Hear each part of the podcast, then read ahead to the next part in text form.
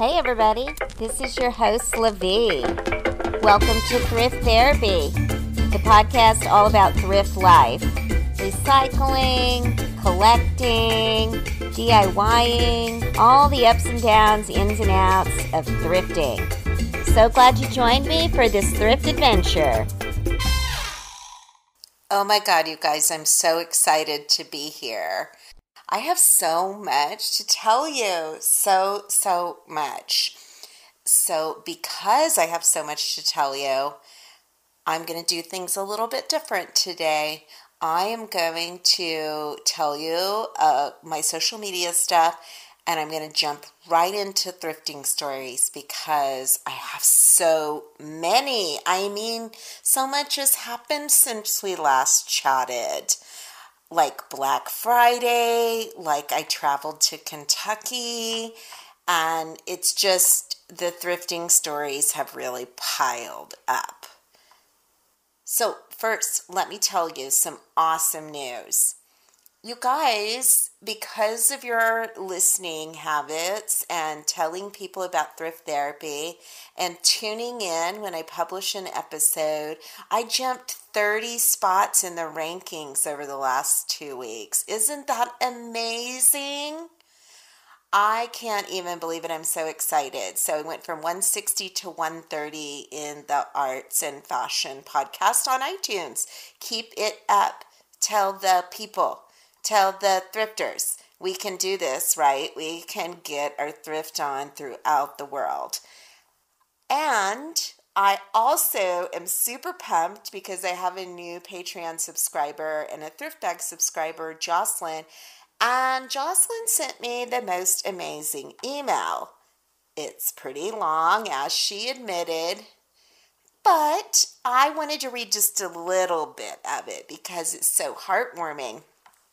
First of all, I'm going to tell you what she said about the podcast because that's, you know, it makes me feel like the labor and love are really hitting the mark for somebody. She says, Hi, LaVie. I really love your podcast and the community that is starting to build from it. I have been binge listening to your podcast the past week and have listened to each episode at least three times now. Each episode made me reflect why I enjoy thrifting so much, and I could relate to most of your and your guest stories. And that just ugh, I just thought, okay, that's perfect because I I get it. I'm a podcast fiend and I will listen to an episode over and over because I'm getting something really from it. Uh, especially, I have um, a couple that I go to and re listen to that I just keep downloaded on my phone. So I totally get what you're saying, Jocelyn. And I'm so glad that Thrift Therapy is a podcast that you resonate with. That's just amazing. Thanks for taking the time to tell me, too. I really appreciate it. So, also, I wanted to uh, let you know that Jocelyn has started record collecting again after listening to the podcast because she got rid of her record collection a long time ago and recently decided I really miss that.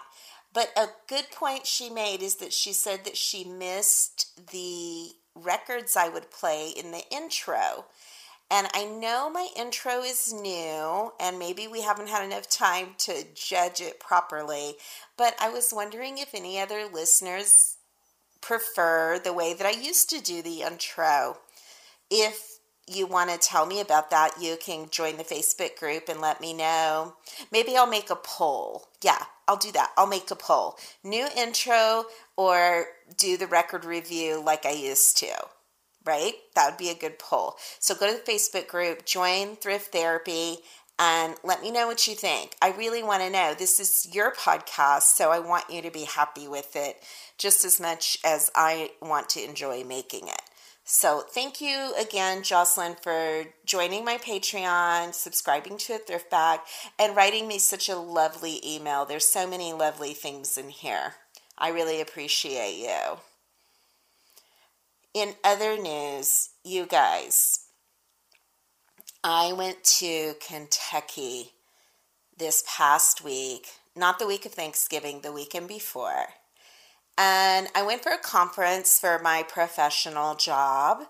Um, it was really nice. I do go every two years to conference because I need to get continuing education credits, and it's really the best way to go for doing that. And I get to travel a little bit. So I went this year, and because I have the podcast, I was thinking I had social things to do this year that I didn't have before, and it turned out to be true. So that was super cool. I would go to conference during the day, get my CEUs done, chat with people about therapy, and then I would take breaks and go throughout the city and hit up thrift stores and resale shops and like little boutique areas of the city that were away from the downtown area where conferences usually are. And I really, really enjoyed that. So this pos- this podcast is giving me new ways to live my old life. That's so exciting. I want to thank you guys for making that possible for me, just inspiring me to keep doing this work. It's really not work, it's a hobby. It's still a hobby. So, I want to tell you a couple of stories on my trip to Kentucky uh, so the first one I'll tell you is that I walked to a thrift store near the convention center and it was cold as fuck that day.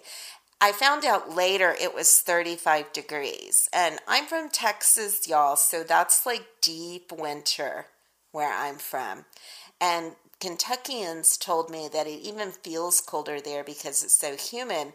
Well, I concur. It felt chilly, chilly, chilly. So by the time I get to the thrift store, and I'm wearing a coat, I'm wearing leggings, I'm wearing boots, I'm wearing a hat, I'm wearing gloves, I'm wearing a scarf, I'm wearing all the things. By the time I get to the thrift store, I'm thinking, I'm going to have to Uber back to the hotel because what the fuck? It's cold. So I get in there, I start unburdening myself of all this outerwear. And it's a true thrift store, not a boutique, which of course just warms me right up because I love that shit. Give me 25 cent knickknacks and $1.50 shirts. Yes, please. And uh, so I went about my business there and I found some really cool stuff. And I took some pictures, of course. I'm going to post those up on my Instagram feed and my website thrifttherapypod.com. That's where you can find all my social media. But I don't know if you know this or not. I always post pictures that coordinate with the stories I tell and the guest interviews and the albums I review on my website in the um, photo album at the bottom of the page. So you can scroll through the whole history of photos just match them up to your heart's desire to the episodes that you've enjoyed listening to. So I will post pictures of this thrift store. Now, it was one of those Saint somebody somebody thrift stores, you know, it's like run by a church. It's a charity shop. And uh, I those are my favorite, really. To be honest with you, I love them. They're sort of overlooked by a lot of people. Uh, they have a lot of old lady things in there, and I love me some old lady gear. I love a normcore dress. I love a 1960s belt. I love a crystal bell. I love all that stuff. So it was fun. I bought stuff. I had to buy a duffel bag to bring all the stuff that I bought back with me. I needed a whole nother suitcase because I got to the airport and sadly my suitcase was already overweight and I had to put it on a diet right there and carry my laptop because uh, I am not paying $75 for, to put my laptop in my suitcase. No thanks. Too thrifty for that. So I bought a duffel bag for $1.50. You can see all the pictures of that. But I think my favorite thing that I got at that thrift store was something I actually got for myself. I bought everything else for thrift baggers, but it is a uh, long ankle length uh, matte gold lace. I'm just going to say caftan, basically, with ruched shoulders.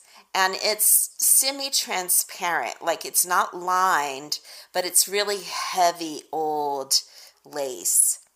And I freaking love that thing. I just, ugh, I, it was just made my heart sing and it was three dollars and 50 fucking cents so you know i bought it for sure didn't even try it on just took it and then the rest of the stuff that i bought were for my thrift bags and of note for sure was I found a Joseph Banks blazer for my male, my sole male thrift bagger. I would love to have some more dudes to shop for. You know, people who want to buy men's clothing who want to, or you know, maybe you're gender fluid. Maybe you like to dress in male type clothing and you're not male gendered. I'm I would love to shop for you. I digress. I found this amazing blazer. I got it for my thrift bagger, and you guys, it fit perfectly. So that was thrilling. What else? Okay, I did not call an Uber back. By the time I finished shopping, I felt brave and I thought, I can do this. It's fine. So I hoofed it back to the hotel and you know what? It was fine. It was cold. And I had a duffel bag to carry, but it was fine. I made it and I saved myself $15 or whatever. I know. I mean, sometimes it's miserable to be thrifty, isn't it? But I'd rather spend that $15 on the most amazing old fashions I've ever had in my life in Kentucky, by the way. I am a bourbon girl. I really love bourbon. It's it's a thing. And so I was super excited about going to Kentucky because it's the bourbon capital of the United States. Pretty exciting. And oh my God, the old fashions. I went to this place a lot because it was near the hotel I was staying in called Porch. Shout out to Porch. Shout out to John the best, most adorable, curly mustached bartender in the entire world. Hugs, kisses, and thanks for the amazing old fashions.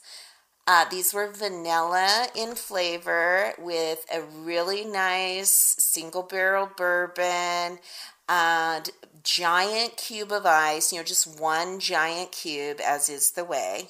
So they're craft cocktails and um, a soaked cherry, uh, a bourbon soaked cherry in the bottom. And I had one of these every day that I was in Kentucky because I couldn't not have one. So fuck Ubers. I'm down with the old fashioned.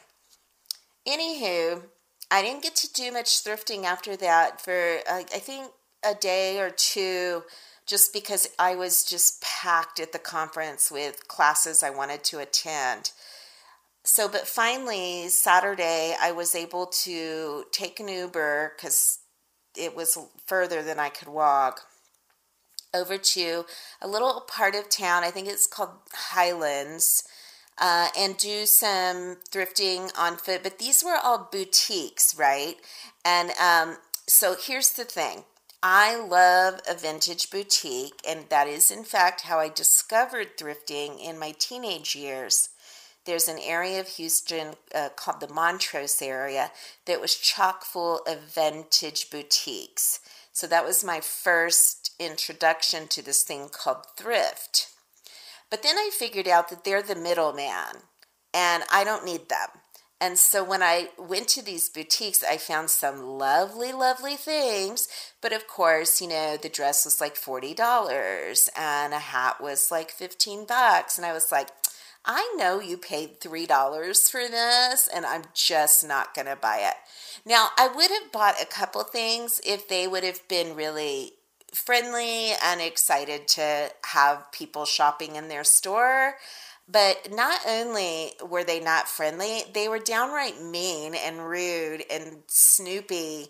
And it's like they thought everyone in there was going to steal something or was putting them out. I'm not going to name names, but I literally was like, I think I'm just going to take these two records and go. The vibe was so bad, you guys.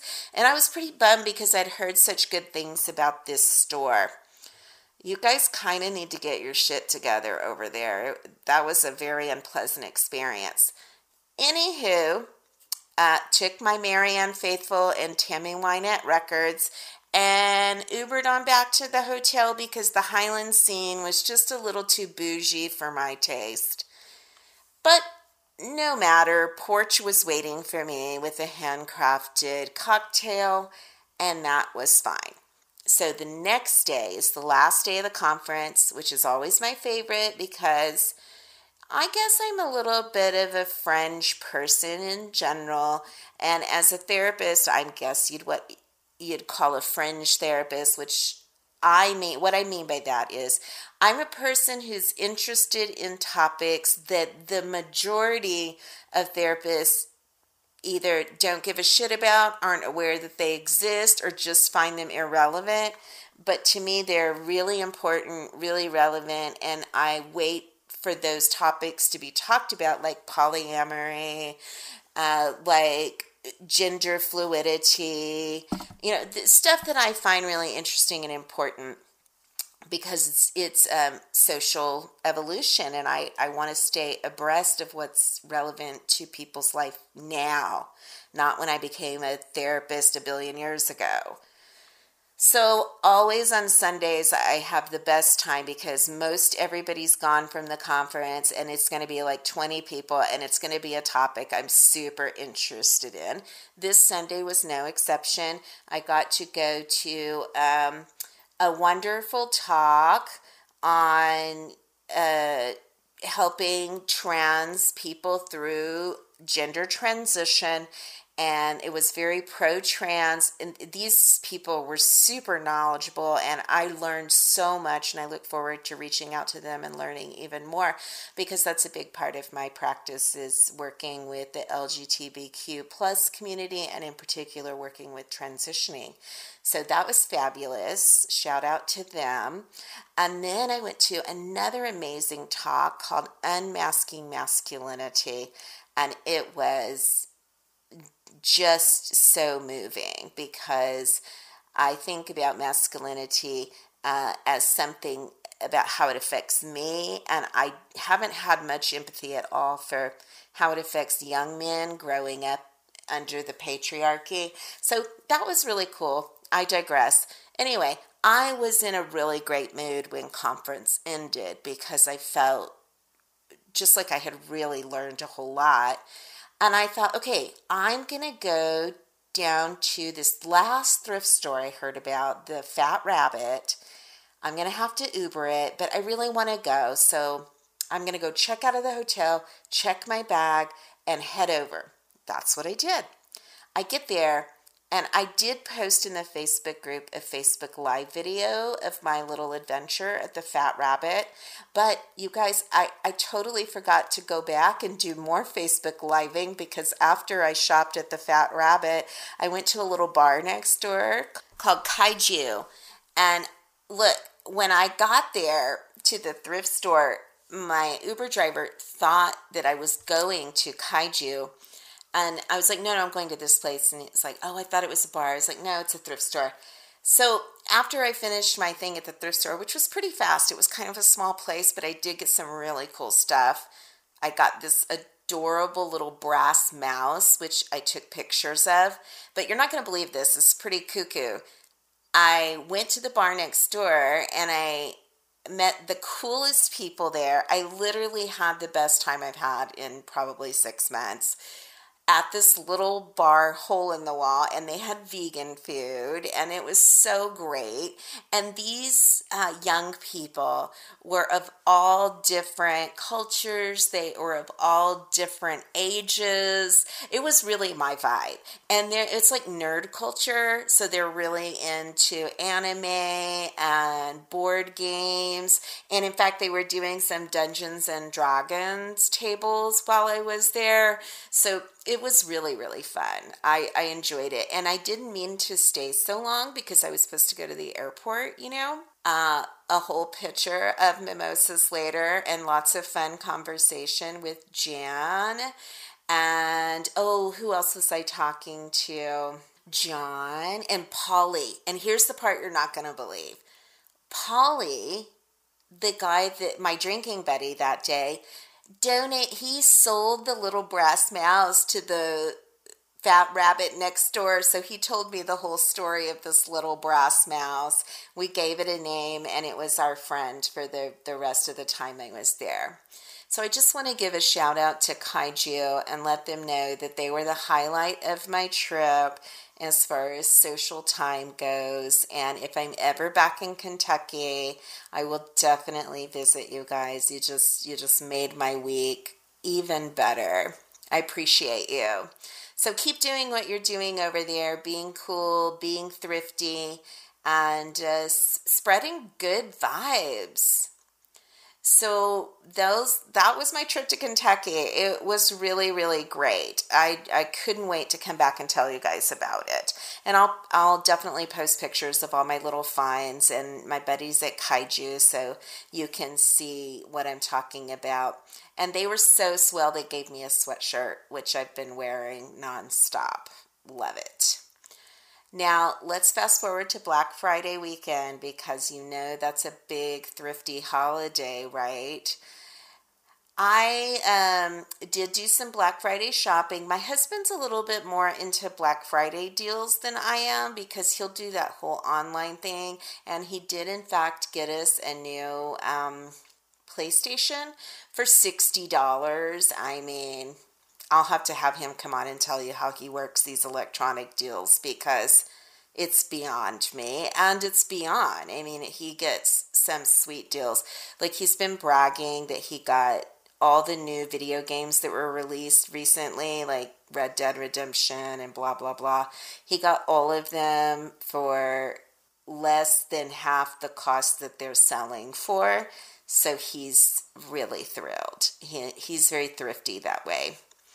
But my style of thrifting on Black Friday is to figure out what all thrift stores are having sales, get up early, wear my thrifting outfit, which you know what it is, right? It's a black tank top and black leggings because no dressing rooms, no lines. Screw that. So that's what I did. And I went to Thrift City over here by my house and I got um, a bag of stuff. I spent about 50 bucks Got a lot of stuff for thrift bags, just a couple things for myself. But it wasn't as good of a sale as I wanted to be. It was only two tag colors that were 75% off. And I think of the 50 bucks I spent, I got maybe half of that was on sale. So that was kind of a bummer. And that's why I spent so much because the things I got weren't on the tag sale. So I was disappointed. I just got the fuck out of there and I decided to go over to Texas Thrift because they have way better sales on holidays. And sure enough, they had seven, uh, no, no, back up, 50% off the entire store, which, first of all, it's easier. Uh, second of all, it's way better. So I know 75% off is a better deal, but if you can't find anything that those tag colors, really, how good of a deal is it? And you know, I did not get up at nine o'clock. I, you know, was sadly like two hours behind everyone else. But whatever, I need my sleep. That was a much more successful trip. I filled up my cart and I spent the same amount of money, which is right about $50, but I got like three times as much stuff. And I got mostly thrift bag stuff. I got tons of it, and uh, I pretty much could have done all of my thrift bagging for November from the things that I got this weekend. But this morning I got up and I did my my sourcing outlet, the Buffalo Exchange outlet, and I got another $50 worth of stuff. So I'm ahead for some thrift bag subscribers for next month. So don't quit on me because I got you some good ass stuff today. I'm really looking forward to putting them all together. I started yesterday, but I had to put it aside to work on the podcast. But you guys are going to get some amazing thrift, those who have subscribed, because I have been shopping for you for three weeks now. And I have really found some killer shit for great prices. I'm pretty stoked. I'm pretty, pretty stoked. Well, that was a lot of talking about thrift. I'm just kind of worn out. lucky you, I have a really long interview for you that is going to touch on some really important topics to me that have shown up in the thrift world for longer than I've been aware of them for sure, but it's time to talk about it. And I want to go ahead and set that up.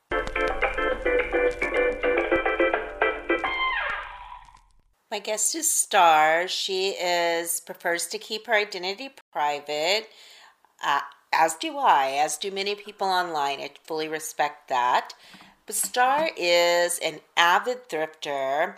She has a history in reselling and is currently a doula and training to be a midwife which we're going to start with. We're going to talk about that a bit because it is a very thrifty way actually to give birth. So, if there are any moms to be out there or people who are planning to have children in the future, or maybe you're looking for some kind of career around being around children, this is a really cool thing that maybe not a lot of you know about, but Star and I both are going to share our stories. Not only is she a doula and training to be a midwife, Star also has a podcast called Killer Calling. And uh, I know that a lot of my listeners are also really into true crime podcasts, so check out her true crime podcast where she cold calls her friend list and bends their ear about a murder that she's fixated on. It's quite hilarious. But Star is also uh, a really great ambassador for people of color and for cultural sensitivity, which she is a trainer of. And I've asked her to be on Thrift Therapy to talk to us about all of these things.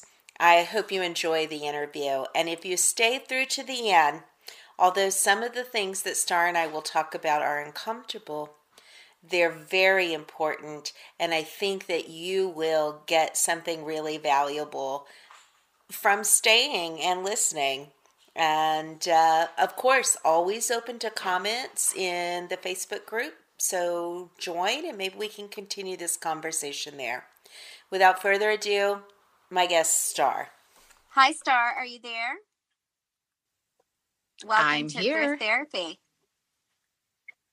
I'm so excited Me to too. be here. I'm so glad to have you. We've known each other for a minute online. Um, I don't know why I didn't think Yeah. of having you on the show before. I'm glad it came up.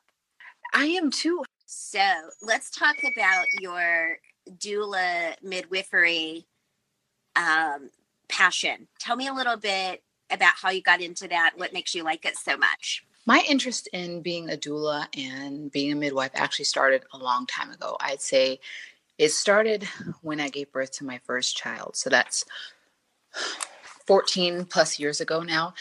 And I had a stroke after I gave birth to her. And it was this tumultuous ordeal. I won't go into detail, but it was something that I totally didn't expect. I was completely healthy.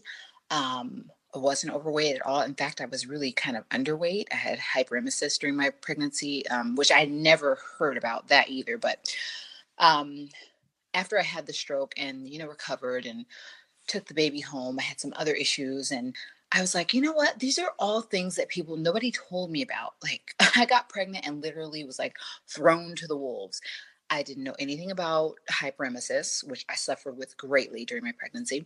Didn't know anything about high, uh, high blood pressure and that I should be checking my blood pressure or that um, that could be an issue at all during pregnancy. I didn't know about um, the type of types of drugs or the things that I could um, have a choice about during labor. I really was completely ignorant. I went, I was 22, so I wasn't super young, but I wasn't, you know, really, I wasn't really that old either, but I was not isolated. Like I had plenty of people around me and nobody told me about these things. And I was like, there's got to be a, be, be a better way to give birth. There has got to be a way that is more informed and more informed, um, you know, birth birth circle. And in having trouble with breastfeeding that child, I linked up with a group uh, called the Leche League. I know they have them in every state so far that I've been in.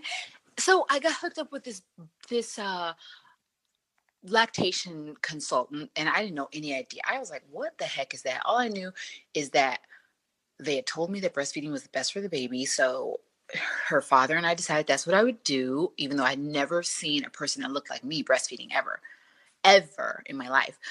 Um, so I was breastfeeding and I was having issues and he was like, well, do we know she's getting enough? And, you know, had problems. So I consulted someone at the hospital and they said, Hey, there's this group and it meets like today. So you could like stay here and meet them. So I met with them and the lady introduced me to not only all the all the things that I needed to know about breastfeeding she introduced me to baby wearing and she talked to me about doulas and i was like what the fuck is a doula and then i like like heard about it and i was like i was so excited and i went and told her dad about doulas and i was like i wish i had had a doula. I may not have had all the issues that i had. I may have had a completely different birth outcome and i was super excited but that's kind of where i left it until about five years later.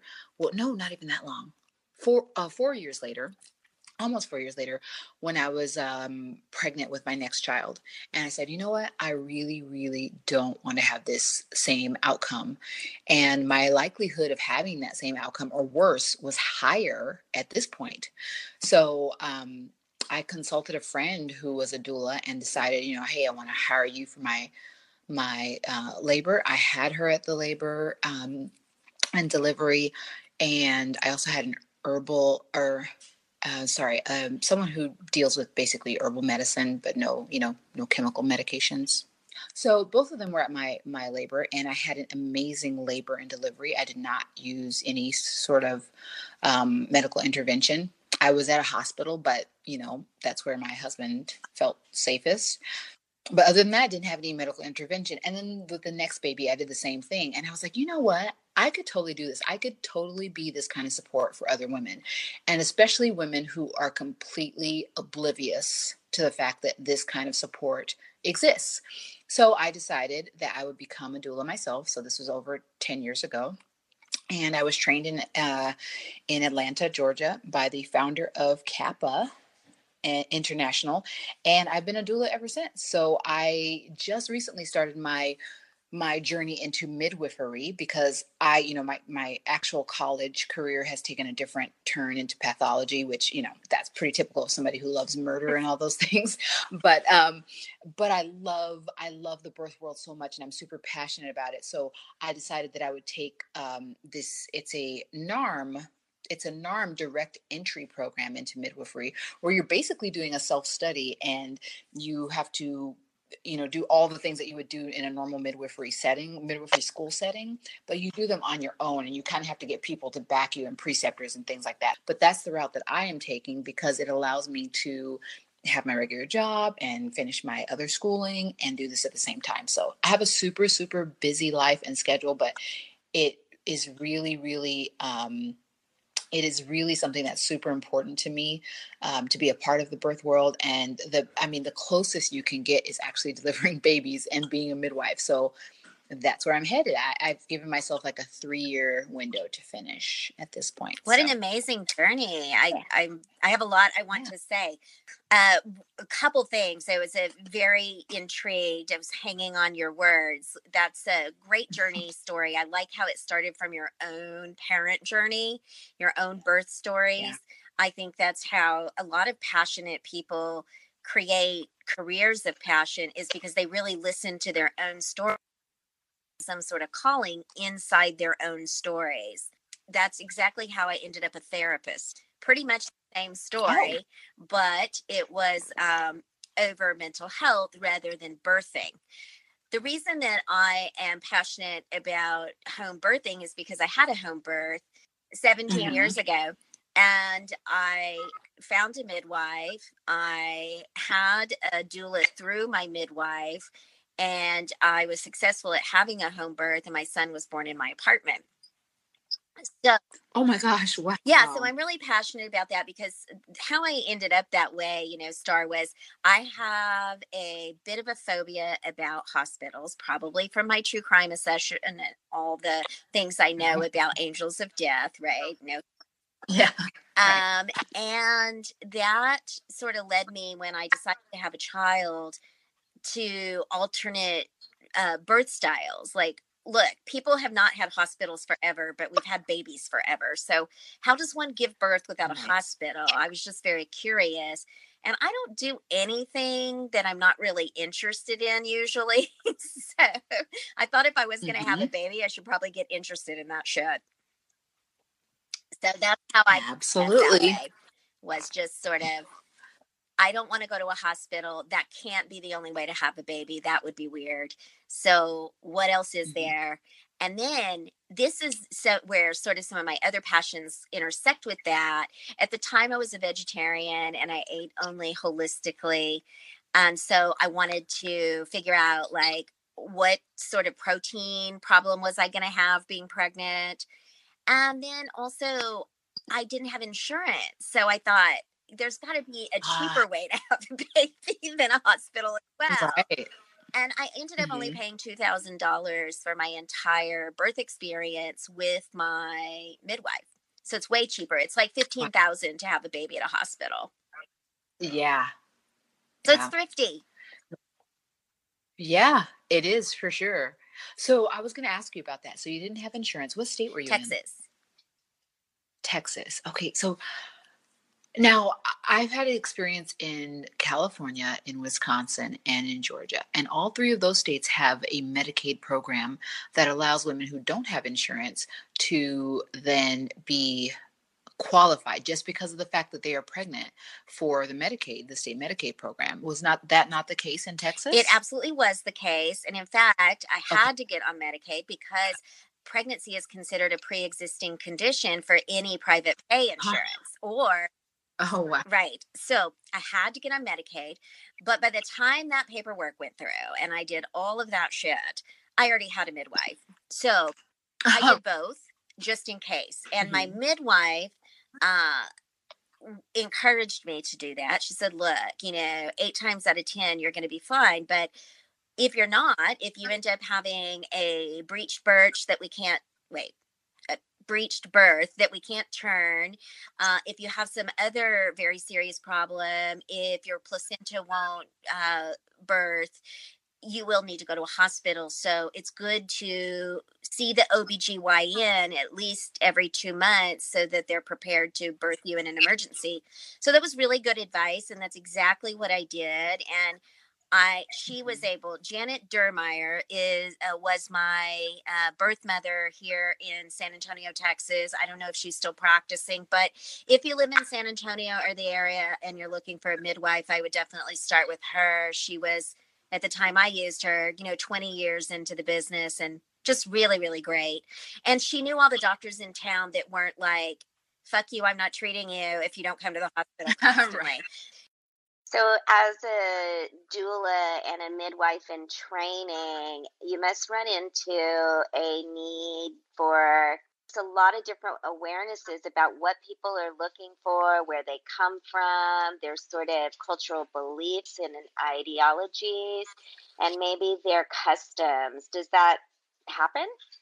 Uh, absolutely. It's uh, in the, my first few years of being a doula, surprisingly, all of my clients look like me and i was really i was really kind of taken aback by that because when i was training there wasn't anyone that looked like me. Um, there were not very many uh, cultures represented in the training or that i saw across the board um, in the birth world. Um, the people that were the people that were interested in doula work or interested in having doulas were mostly you know cisgendered white women and most of them were affluent and i was neither none of those things. Um, and then I started to notice that people across the board were interested like people who looked like me people who were who didn't have a lot of money people who had different religious and cultural beliefs um, that were not being served adequately by the current community of doulas. So um, i saw the need immediately there. But then when i moved to milwaukee I was astounded by the statistics about infant mortality and maternal mortality.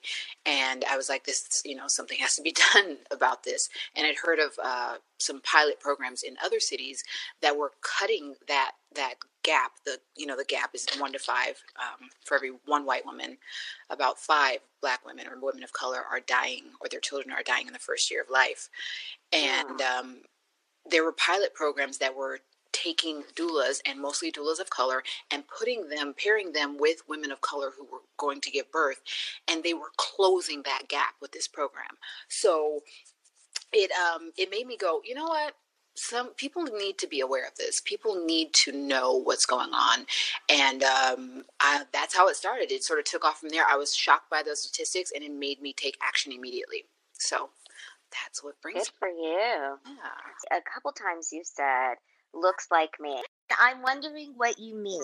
I, I have something that comes to my mind. I, I think about when I was a kid and the first time I saw Star Trek on television, the original run, I saw a woman being a scientist, and it, it happened to be a black woman as well. And I felt really empowered. Mm-hmm. And I thought, I can do stuff. If she can do that, yes, yeah. I can do what I want. And I was little. So uh, that's sort of what I'm thinking. But what do you mean? Well, you hit the nail on the head. When you representation matters in, in a, to sum it up representation matters.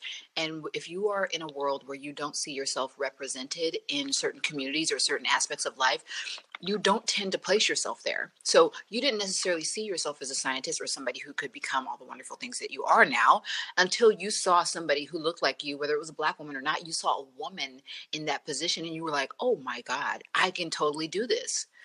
And it's the same when it comes to the birth world when you when you sit and talk with a group of black women and i'm black for those of you guys who don't know who don't know on the podcast um, and you talk to them about having a home birth or having a doula first of all a lot of them don't even know that home births are available.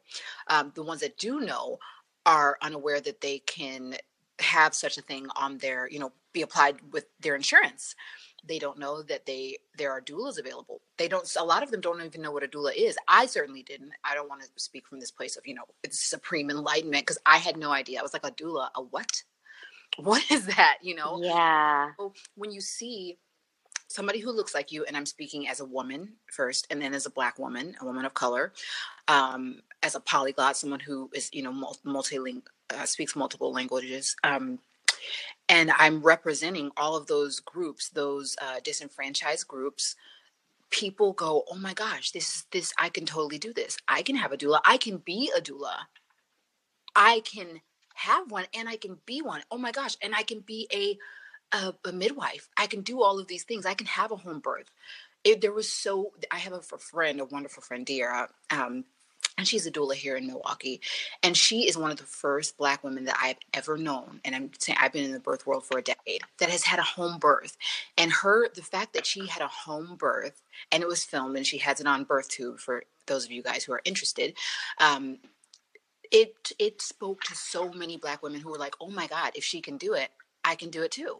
Like this isn't something just for, you know, hippie white women or or or uh, you know people who are affluent I can totally do this. And so like like I said in the beginning part of this uh, representation it totally matters. So when I say look like me I just mean you know women of color for sure that yeah. so we're just so disenfranchised when it comes to that that part of life unfortunately. So that's one of the reasons I wanted to have you on this show. Um, how we met is that I invited you to be a moderator in a Facebook group I run about fashion because we would run into some cultural appropriation problems, especially around this time of year with Halloween photos and just people being culturally insensitive.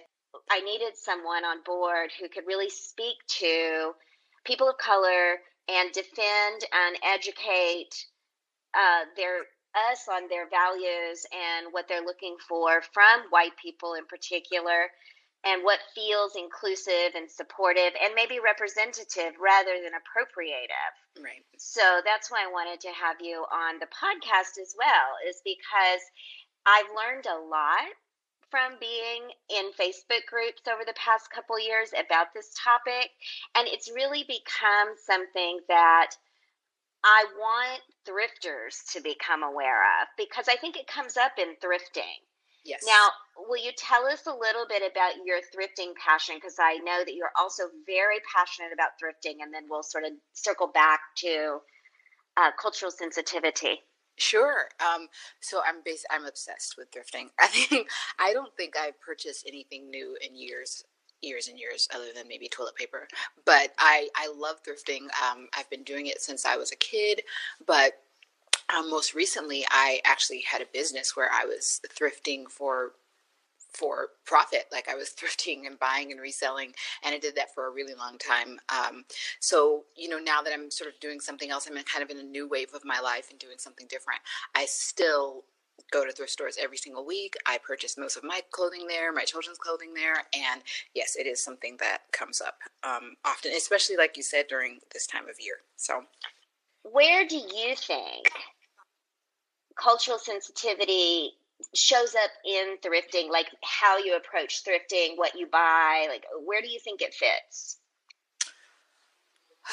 that is um, for me um, personally there are there are things that I find along the way thrifting that I always feel um, compelled to either it's going to sound weird, but try to find the rightful owner, especially if you do things like storage auctions and stuff like that, where you come along, you know, things that you know are culturally uh, representative for certain families and certain, um, you know, groups of people, or you find things that you know someone else is going to exploit. And it was always a hard thing for me where I was like, well, I could totally sell this for a lot of money, or I could try to find this family or find an organization that could, you know, take this back into the the group or the culture that it, from whence it came.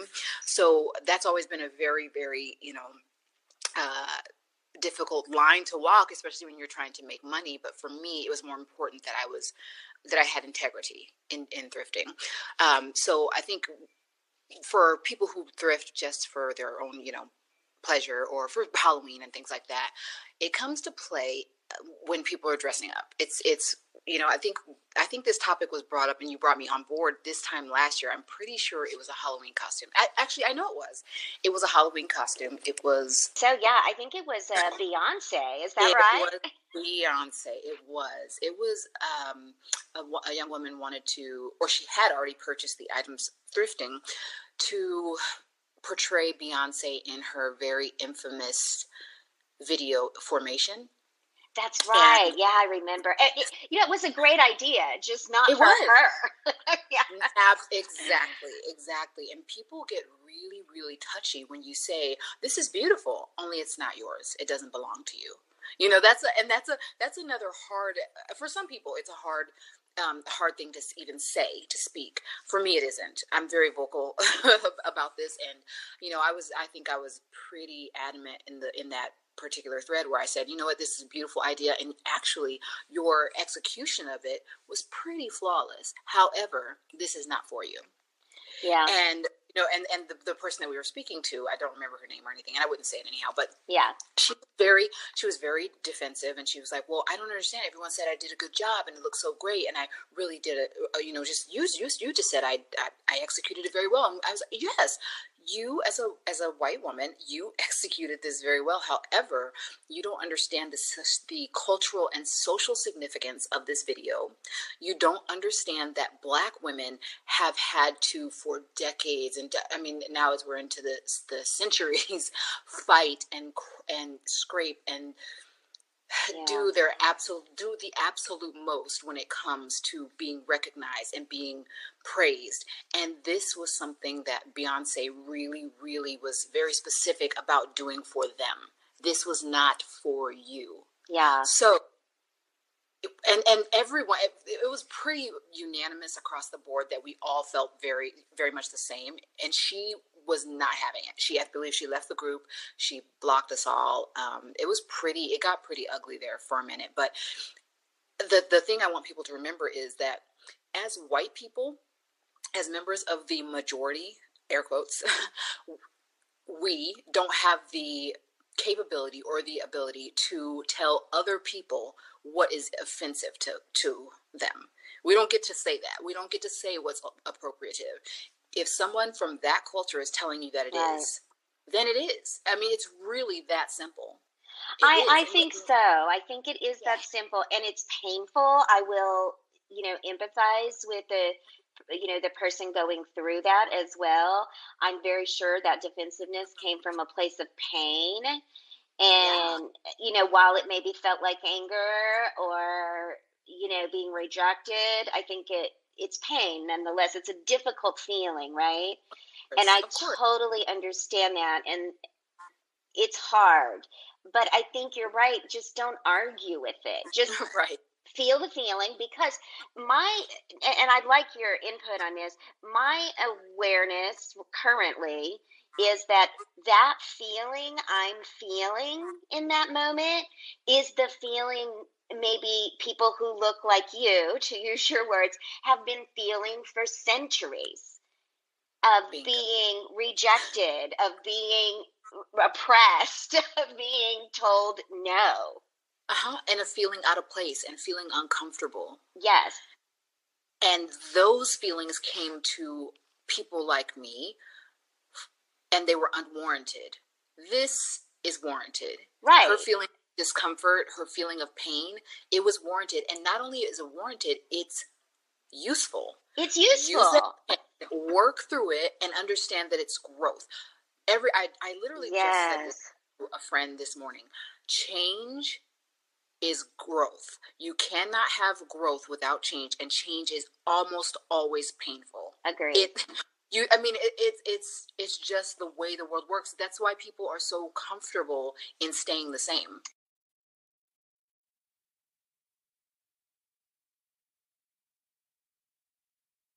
So if you go back to the idea of you being a doula and a midwife in training, I think there is a parallel there. And maybe it's just my therapist mm-hmm. brain, you know, looking for connections between subconscious processing and conscious processing. But mm-hmm. it seems to me like having had a home birth and going through the Bradley method and what you know, the parallel is to me is that in a hospital environment where you're just going to do a medical birth, every step of the way we're numbing the pain. We are reducing the experience, getting away from the discomfort. Wow, yeah. And I think yeah, I think that's what we do with cultural dominance is we get away from the pain we cause. We numb the experience. I don't know. What do you see there? Well, why I, am sitting here stunned because I, am I'm gonna have I can't wait until this is uploaded because I'm gonna need to use this in my next teaching because wow, I never thought of it like that. I was thinking immediately of the parallel I draw, and I did not uh, lend myself to hearing something else until you said it. Why, that makes so much sense. That it, you know the oh man, that is amazing. But let me tell you my parallel the, the, parallel that I draw. In, in in the birthing world, there's all sorts of methods. You've heard of the Bradley method, which you um, clearly utilized. Um, there's there's things that doulas use. The rebozo, um, which is from the Spanish or Mexican culture. There is um, bengkung, which I teach. It's uh, from Malaysian and African culture. Binding.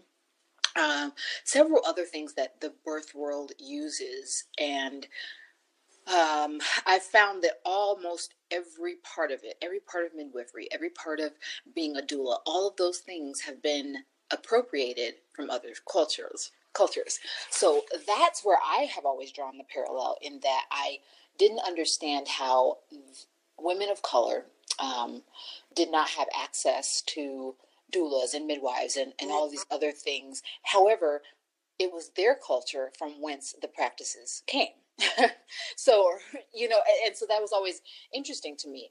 And it was interesting to me that um, white people white women specifically had monetized their cultures and then made it so exorbitant that that the culture yeah.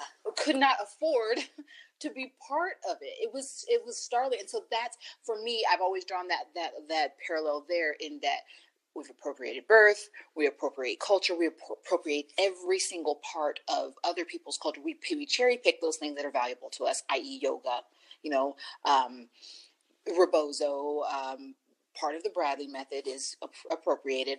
All of these yeah. things we've cherry picked and we've monetized, and then we tell those cultures, ah, we're, you can't even afford to, to come and be part of our seminar, you know? Um, so that's what I, but you, man, you hit the nail on the head too with that, saying that um, we have basically taken the sting out of birth or taken the the feeling the emotion the depth of it by removing you know tr- basically kind of making it as mechanical and as uh, medicinal as possible.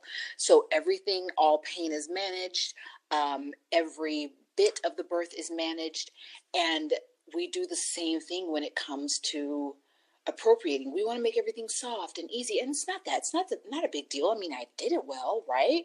I respect this culture, and people of color are saying you can respect us and still respect the fact that we don't want you to be part of this. There are some things that are valuable to us and that we want to keep for ourselves, and we don't want you to be part of it. And it's offensive when you insert yourself into this part of our culture. Even if it's art, we don't want you there. And when people yeah. are saying that, why aren't we listening?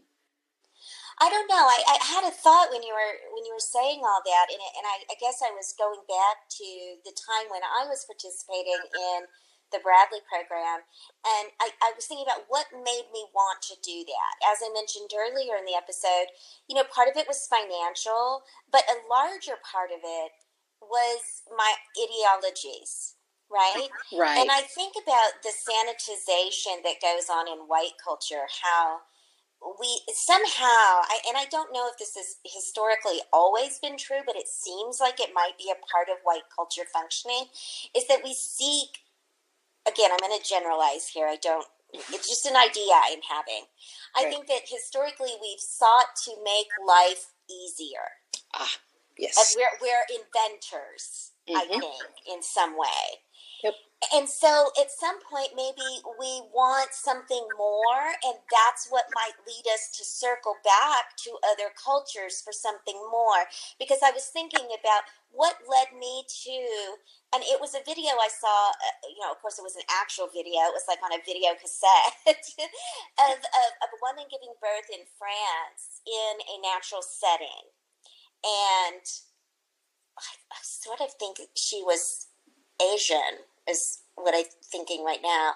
But what really struck me is how natural it was and how peaceful she felt, and the setting was so um, comfortable and and not as the type. It wasn't as sanitized in its mm-hmm. appearance. It was like you know she could eat, she could walk around, right.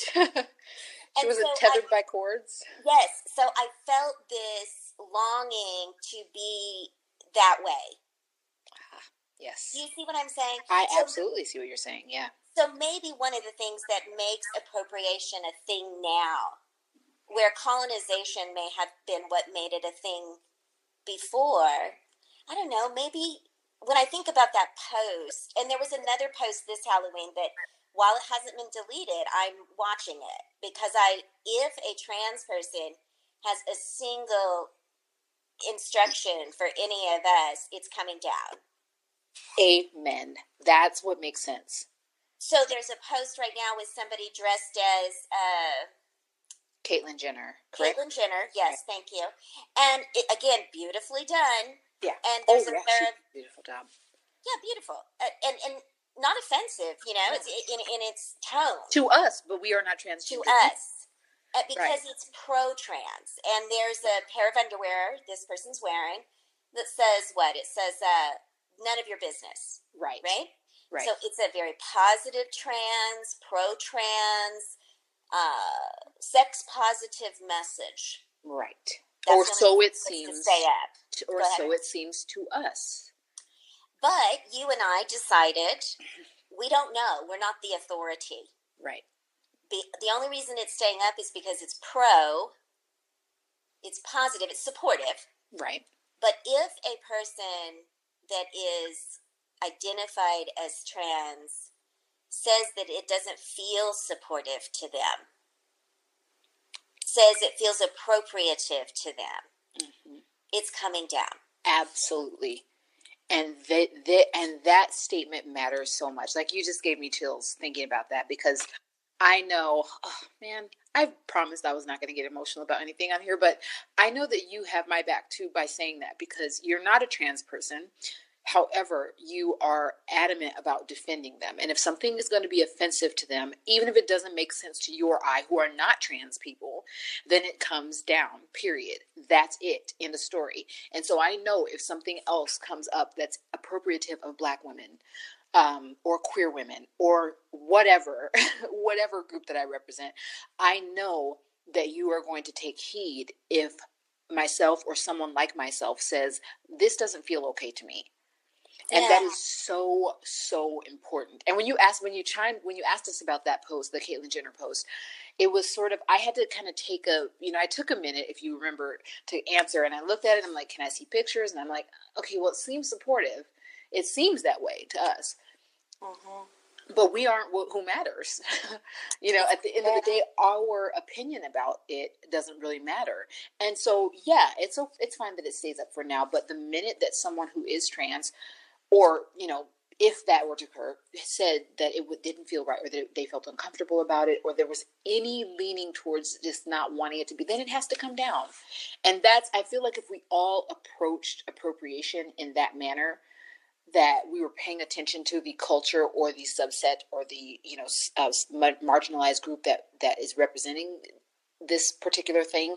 If we paid attention to that and that was our only parameter on whether or not it was acceptable it would be easy. This would be so easy. There wouldn't be any more discussion about it. Such a good point. I think so too. And i think about and i think what makes that easy for me start i mean easy being maybe not the right word, but at least doable. How about that? Just mm-hmm. doable. Mm-hmm. Is that it's something that is very much a part of couples therapy, where you stop trying to be right. Ah. And you start trying to care. Ah, wow. Wow. And that's it. This better make this episode because I need to I need to write this stuff down and I don't have a pen. So yeah, I mean that's it, right? And you start trying to care, and I think that's where people's emotions get involved, where they start to feel like I'm being attacked, and you know, bring yeah. out the white women tears and all this sh- shit that doesn't need to be involved. Is that they want to be right so badly. They want to be right and they want to be comfortable. And when somebody yeah. takes away their being right or takes away their comfort, then they are mad and they are defensive and they pull out the tears occasionally. Well, I don't want to say occasionally, a lot, and um, and then everybody else is made to feel like we're being too too sensitive, and that's not the case at all. But wow, what a poignant statement! Stop being wanting to be right and just start caring, caring about what what what, caring about someone other than yourself a group yeah. that, that you're not represented in. Wow. Because I think that's where caring for me, it really starts. When you start to care about people who are not necessarily you or don't look like you or don't have the same beliefs that you, that's where the where the basis of real love is, right? Because yeah. it's easy to love us. It's easy to love ourselves and people who look like us and represent us and have the same beliefs and politics as us. But love, especially at unconditional types of love, it's it's grounded in coming outside of yourself and outside of people who are like you, you know? Absolutely. And I think if I were going to, you know, make this, now let's take it out of a context and put it in a maybe a universal idea, right? Like a human idea. I think it's quite simply loving yourself helps you, yeah. not need to be right. Mm-hmm.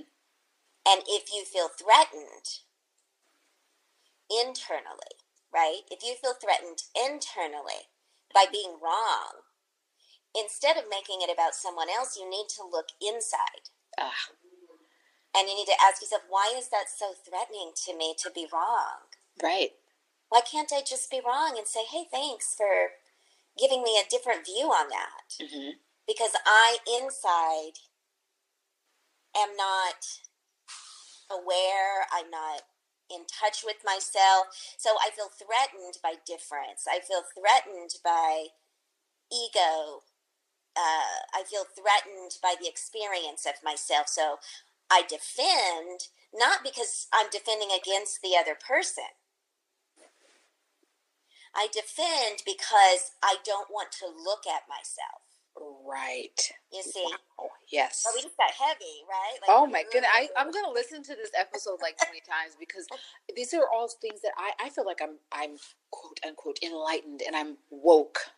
Another quote, air quote, um, and how, but you are teaching me honey, you are preaching right now. Like I'm seriously like absorbing all of this.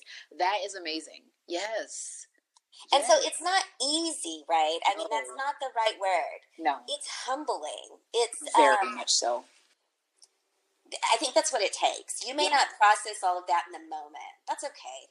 Yeah. It's fine. But go back, process it again, and see if you can find the perspective that doesn't assert itself right away. Mm-hmm. Uh, which is one of, what are you talking about? yeah so when I go to a thrift store, I want to tie this back to thrifting yeah. because this is the I think this is probably one of the hardest ones for me mm-hmm. because I'm on my own. Mm-hmm. I don't have anyone there to guide me, you know, to give me some new awareness, and I have a high desire to have whatever it is I see that I want. Right. Right. And it's going to be like $3. right. so there's no barrier. it's just, I want it. So mm-hmm. that moment. And then also, there's some confusion for me about what if I see, okay, let me just come up with something. What if I see like a gorgeous, um, oh, for sure, something like a Native American wool blanket, right? Like that's an item I think a lot of people would really love. Mm-hmm what do I do, Star? What what give me your take. What is a sensitive thing to do? yeah, so this is this is where I told you I had trouble, you know, like what do I do? Um so I can't use Native American blanket for myself, but I can use uh, chinoiserie. Uh, so I found this really beautiful um, Chinese um, traditional dress, and then I also found a beautiful Japanese kimono. I'm, I, and I thought, and I've really, this is so funny because that kimono is still hanging downstairs in my basement because I could not, for the, I couldn't bring myself to do anything with it because I didn't know. I all I knew that if it was going to remain there on the Goodwill floor, and this was a tradition, this was an actual real silk kimono yeah. that I knew that it was either going to be sold um, for profit and that it was just going to be dismissed, or it was going to be worn as a Halloween Halloween costume, and I didn't want that, so I bought it. I was like, I don't know what I'm going to do, but I'm going to buy buy it. And I think as thrifters, we, especially as conscious thrifters, let's call us that, um, we have a responsibility to take action where we can. So let's say you you have that experience you come across a native american wool blanket and you aren't you know, too financially strapped and you buy it for three bucks or whatever, um, maybe do some research. Find out where this blanket came from. Find out if that particular tribe or um, you know the the reservation from where it came where it came uh, they meant for it to be sold for profit. If they meant mm-hmm. that, then maybe leave it or sell it or do whatever you will. Maybe this was something that was stolen, as is much of Native American art. You know that yeah. tends to that tends to really be the case.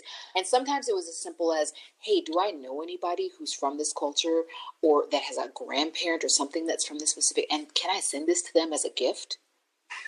Or or it was can i return this to a museum that represents there's a we here in milwaukee we have a um, a black holocaust museum um, if i were to find remnants of african american art especially in Georgia, there's a there's a big thing with the lawn art, and it's super, you know, super offensive. But if I were to find a piece like that, I would want to, even as an African American person, I would want to have possession of it. I would want to return it to a museum like that, or just to someone who that particular art style or, or, whatever has been taken from. So I think that's a that's a huge step. And for some people, that's like, oh, that's time consuming, and it's not for me. Well, if you're one of those type of people, don't buy it. Leave it where it is and let somebody else handle it. And if it gets into the hands of some white person who doesn't feel the need to do that, then you you know you have to be able to live with that. But I think that's a really good start. Either saying, I'm not the person. This is not for me this it would be a cultural culturally appropriative or dismissive for me to sell it or wear it or use it. And therefore i'm going to leave it where it is because i don't know what to do. It's okay to say i don't know. I have no idea or i'm not willing to take that step yet. But once we make the decision to purchase an item like that i feel like it's our duty to do something yeah, I, I think that's a really interesting point, and I certainly have my struggles with it. I think, especially things that I've had for a long time, if I go back in time, because I've been thrifting for like 35 years, mm. and I think the concept, or may, probably not the concept, but at least the terminology of cultural appropriation is a fairly new phenomenon compared to that length of time, right? So right some things I've had for a long time, and I, I can think of a few right off the top of my head, uh, like some Polynesian carved wood. I too have a silk, uh, while it's not a kimono, it's like a jacket kimono that's really beautiful that I found. I don't wear it anymore because I feel too, I guess, sensitive about it is the right word. I feel too right. sensitive about it. Um, but I don't know what to do with it. I don't.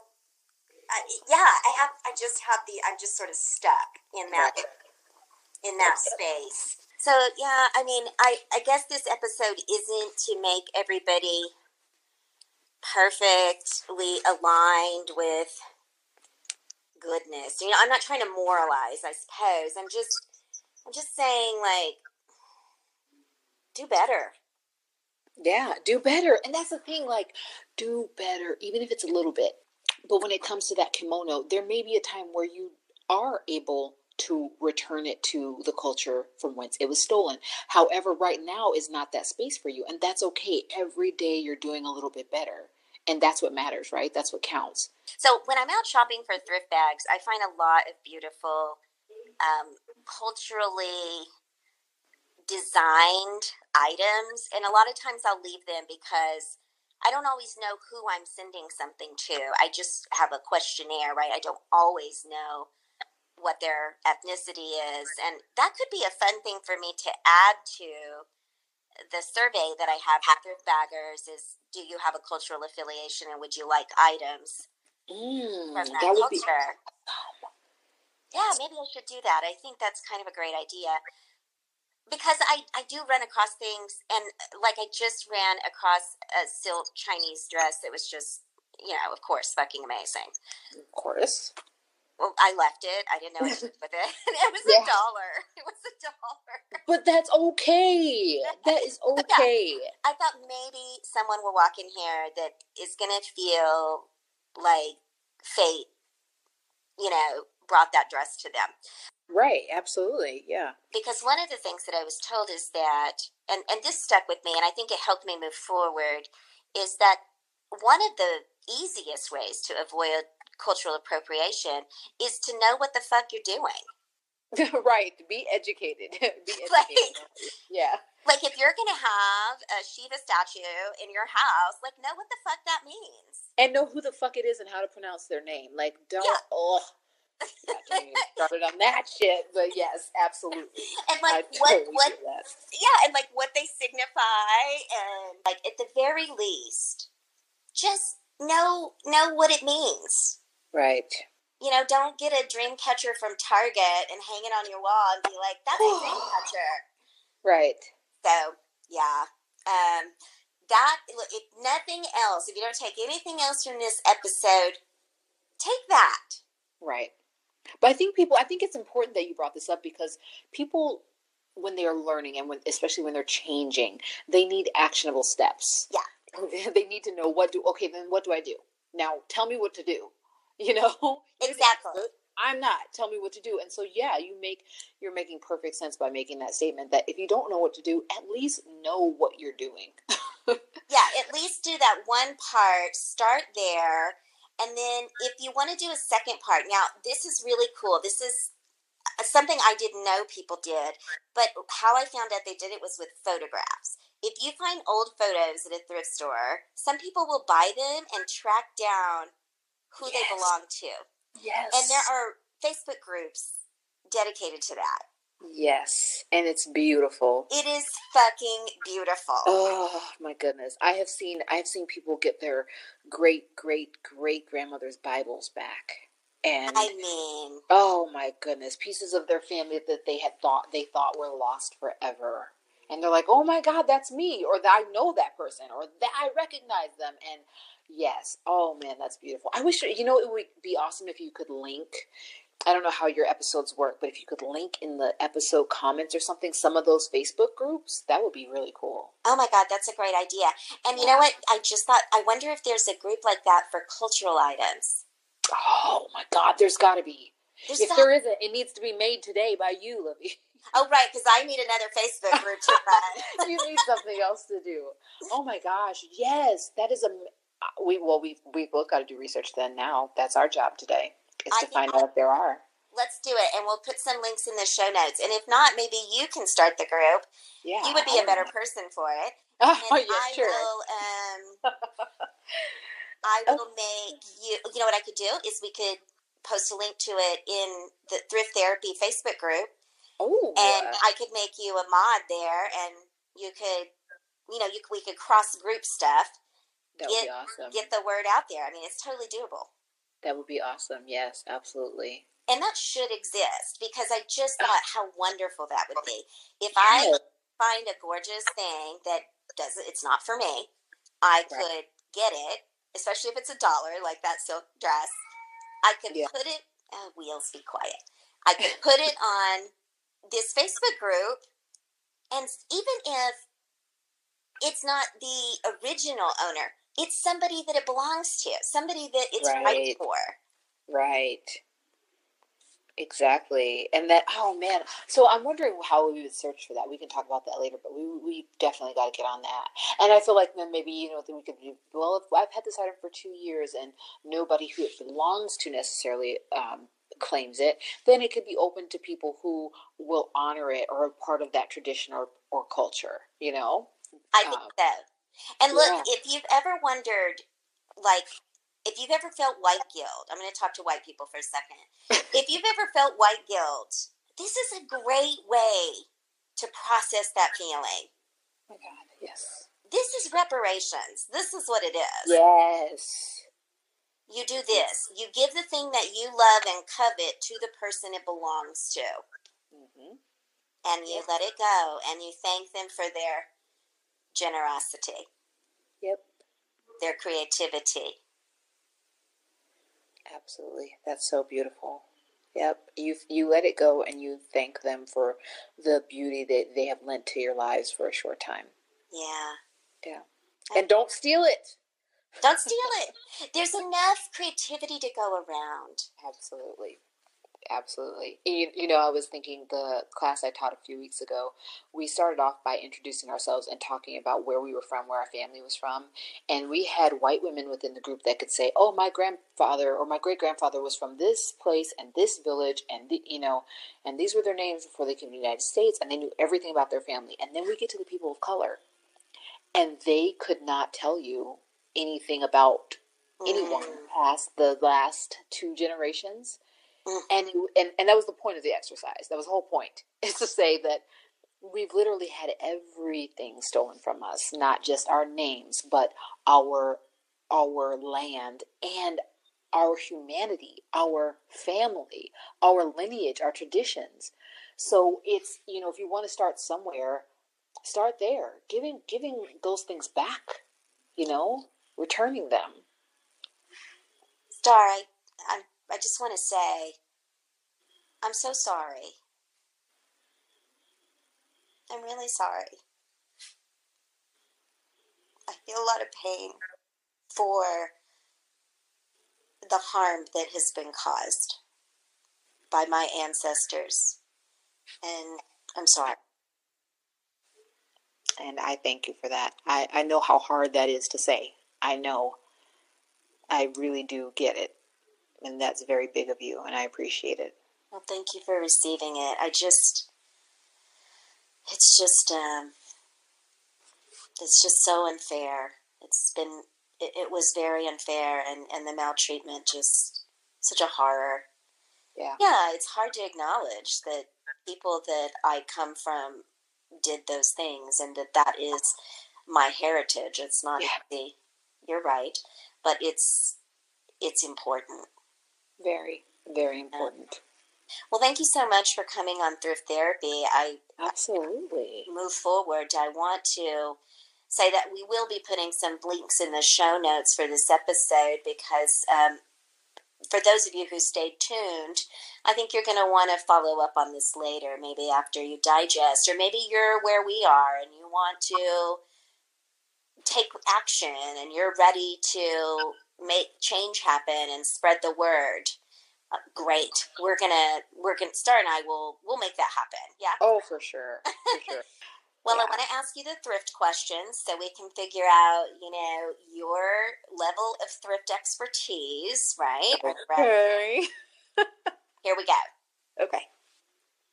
How often do you thrift? Three to five times a week. Yeah, I mean that's expert beyond, right? You're like master level. and do you like to go alone or with friends? Oh no, I'm a like I'm like a um I'm like a solo like mission style thrifter. I don't play when it comes to that because I don't want you looking at my item and being like, "Ooh, I could really use that." No, bitch, it's for me. That's how It's I feel. the thrift. Yes, I am so selfish when it comes to thrifting. So no, I don't even like to take my children. To be honest with you, especially now that I have a kid that wears my size, I'm like, nah, no thanks. no expert level thrifter can really do that level of thrifting just with friends. Like yeah, you got to get in there. right. Um, let's see. Oh, when you get lucky, do you think there are thrift gods helping you out? Um, no, I just think I'm a gangster. Like I'm a thrift gangster, and like I just like I found this thing that like probably a hundred people overlooked, and I'm just that good. So, no, I don't subscribe to the gods theory. I subscribe to I am the god. What about list or spontaneous? List Okay. Do you write it down? Wait. Is it in your head? Where do you keep? like what what I'm going to do, like what I'm going to look for. You mean? Yeah. Oh no no no no no! I'm spontaneous. Now, if it's if it's for myself, like I do, I have a list that I like look over every day that um has all these things that I'm looking for when I'm thrifting, so that I can like before I go in the thrift store, I just glance at it and I know like okay, subconsciously I'm looking for these things.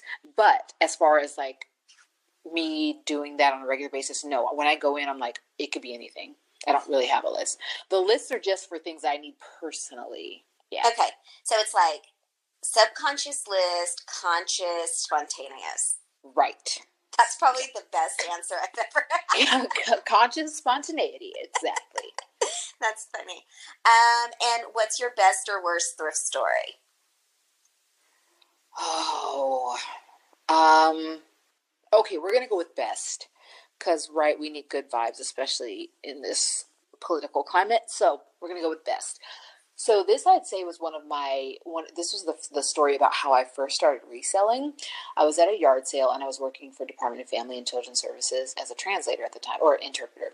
And i was at a, i just went on my lunch break to a yard sale. And so i think yard sales are thrifting so we're going to go with that.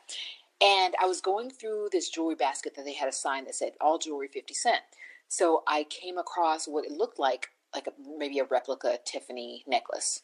And I was like, is this 50 cent too? And she said, yeah, it's 50 cent. So I paid her the 50 cent and left. And I, I was like, how do you know, I Googled, how do you find out if, you know, something is real Tiffany? But I didn't know anything about it because I'm cheap and poor. So I, I don't have any Tiffany jewelry. So I find out that you can like take it to the store and they can look at it and tell you. So I went and took it to the store, and they said, "Oh yeah, this is actually real Tiffany." So I got this Tiffany necklace for fifty cent, and everyone was like, "Ah, Yes, and everyone was like, "Ah, oh, you should go and wear it. Like that's such a cool piece, and what you know, you got a story behind it." And I was like, "I don't really care about Tiffany, but I do care about paying my rent this month." So I was like, "I'm gonna sell this on eBay." So this is like my first eBay eBay sale ever. This is you know almost ten years ago now. And I put it on eBay and I sold the necklace for $120. So, I mean, you can do the math yourself. I literally paid nothing. I made $120, which was, you know, a sixth of my rent. And I was like, oh my God, I can do this. Because I totally can do this. Like, this is doable, you know? And that's where I started. So that's always my best thrift story. And, you know, since then, I've made way more on sales and but but to have that initial rush of like finding something that someone discarded and making it make sense or make it work for my life was just oh, it was exhilarating and i still have not lost the draw to doing that so yeah, that's like the birth of a reseller, right? Yes. Oh my god! It, it, and every reseller you talk to will tell you a similar story. Like one day I just thought, and oh, I made six thousand dollars. You know, it's always something crazy like that. But yeah, yeah, yeah that's incredible. That's incredible. That's wow, awesome. good story. Okay, well, I think we made it to the end of the episode. Thank you so much for having me. Thank you for thinking of me to even be here. I'm so so elated. I appreciate it. Oh, good. Well, I'm so grateful you came on. I definitely want wanted to have this cultural sensitivity conversation really need to get this message out there to people who can really make a difference because look you know we are out there on the front lines finding yeah. these artifacts and we can make a big difference absolutely and the thrift community i think we're all about good vibes and generosity and I don't know. It, it, it, seems like we're a good lot of people overall. Absolutely. I believe. Yeah. yeah. We can make right. it happen. All right. For sure. Well, thank you. Thank you. I'll see you online. All right. Bye bye. Bye bye. Well, that was a roller coaster. I learned a lot from Star. I resonated often in emotions, and I feel grateful that I was able to have that conversation. And I hope that it meant something to you, the listeners, as well. I have great news that since Star and I have this conversation, we have put together a Facebook group that uh, meets the need we mentioned towards the end of the podcast about a social exchange where thrifters can help cultural artifacts or items that we find at thrift stores be returned to their native culture if that's the appropriate thing for them, or to educate us non natives on how to wear these items or display these items or interact with these items in a respectful and appreciative way because appropriation isn't just about having the item, it's about being ignorant or disrespectful and causing harm. So, this group is called Socially Conscious Thrift Exchange. It's a public group. You can find it on Facebook. You can search it, or you can join Thrift Therapy, and it is a linked group of thrift therapy. It's my goal uh, to be supportive of this group and to have people of color run it. I uh, am not going to whitewash this group, it's not my goal. So, um, STAR is the primary admin, and Thrift Therapy is just the support system and support network. And I encourage all people of color listening to this podcast that if you want to get involved with this, we need you. So join the group. And if you want to request to be a moderator, we'd love to have you. I look forward to meeting this need in the vast world of the internet. Thanks everybody for tuning in to Thrift Therapy this week. As always, I love and appreciate each and every one of you. I love it when you guys leave me reviews or send me emails. It's just the best thing ever. And don't forget to rate, review, and subscribe to the podcast.